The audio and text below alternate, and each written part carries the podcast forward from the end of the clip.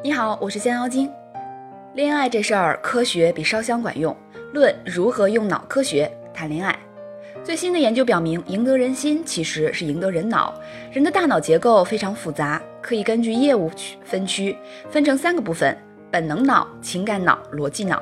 结构上是从里到外的顺序，认知上是人们接受信息和理解含义的顺序。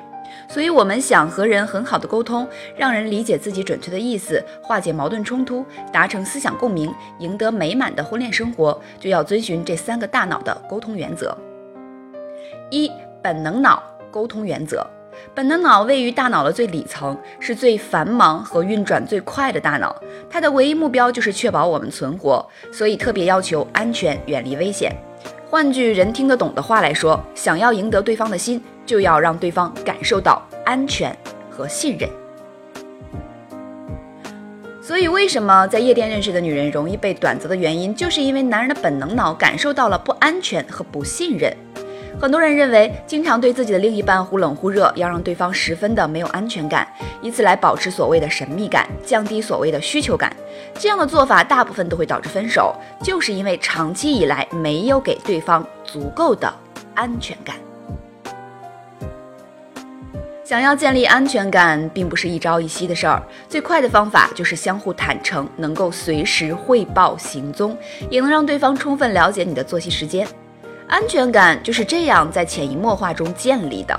你闭着眼睛都知道对方在哪里，在干什么，这就是最初时候的安全感，也决定了日后你们的关系可以发展到哪一步，可以走多远。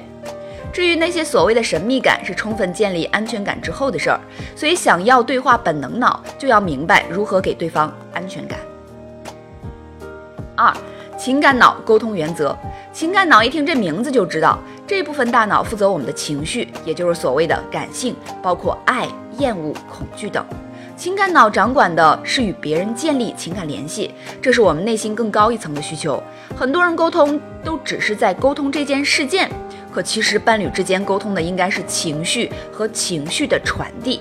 举个例子，你回家跟男朋友说：“今天老板说我了。”你现在觉得很委屈、很难过。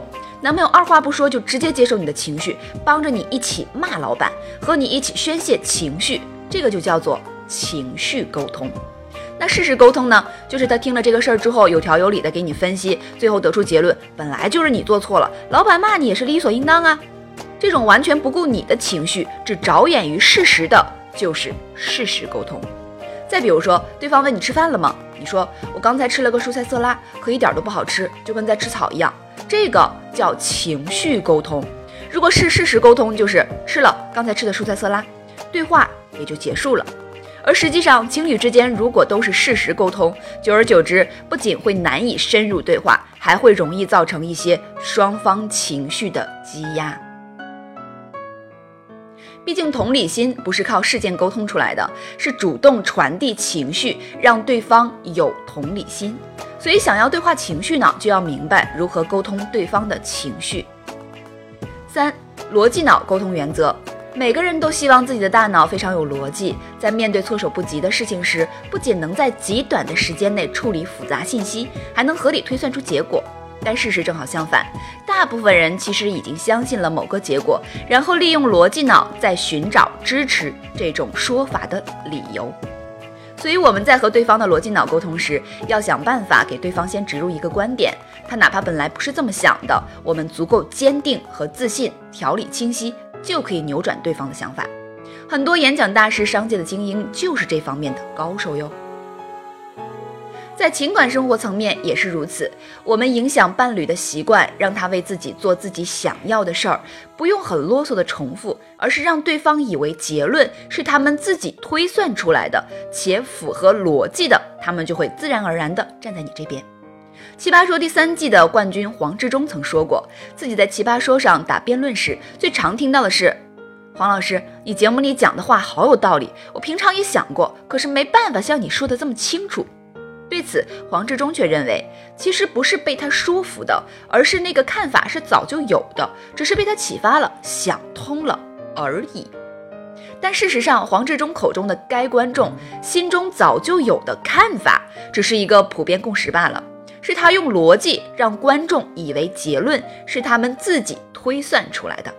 举个例子，比如你们家在装修，你想说服老公买个布艺沙发，那你就可以慢慢温和、冷静地用逻辑脑与他沟通，不要很多的口头语和不确定的词儿，而是用一方面怎么样怎么样，另一方面怎么样怎么样。这样的思路进行沟通。事实证明，这样的沟通方式会让对方更容易接受你的观点，也更容易对结论满意，因为对方会感觉你的逻辑是顺的，是能推导出你的结论的，所以对方的逻辑脑就投了你一票。不过值得注意的是，在和逻辑脑沟通的时候，尽量少说废话，因为逻辑脑讲究的是逻辑。如果你只用寥寥数语就能把事情说清楚，有逻辑又有内涵，那么对方还怎么可能被你说服呢？所以，用科学的方法去谈恋爱，掌握三个脑子的沟通密码，能让我们获得更加幸福的情感生活。今天的内容帮助到你了吗？如果你觉得有用，点点手指，分享给你的朋友们吧。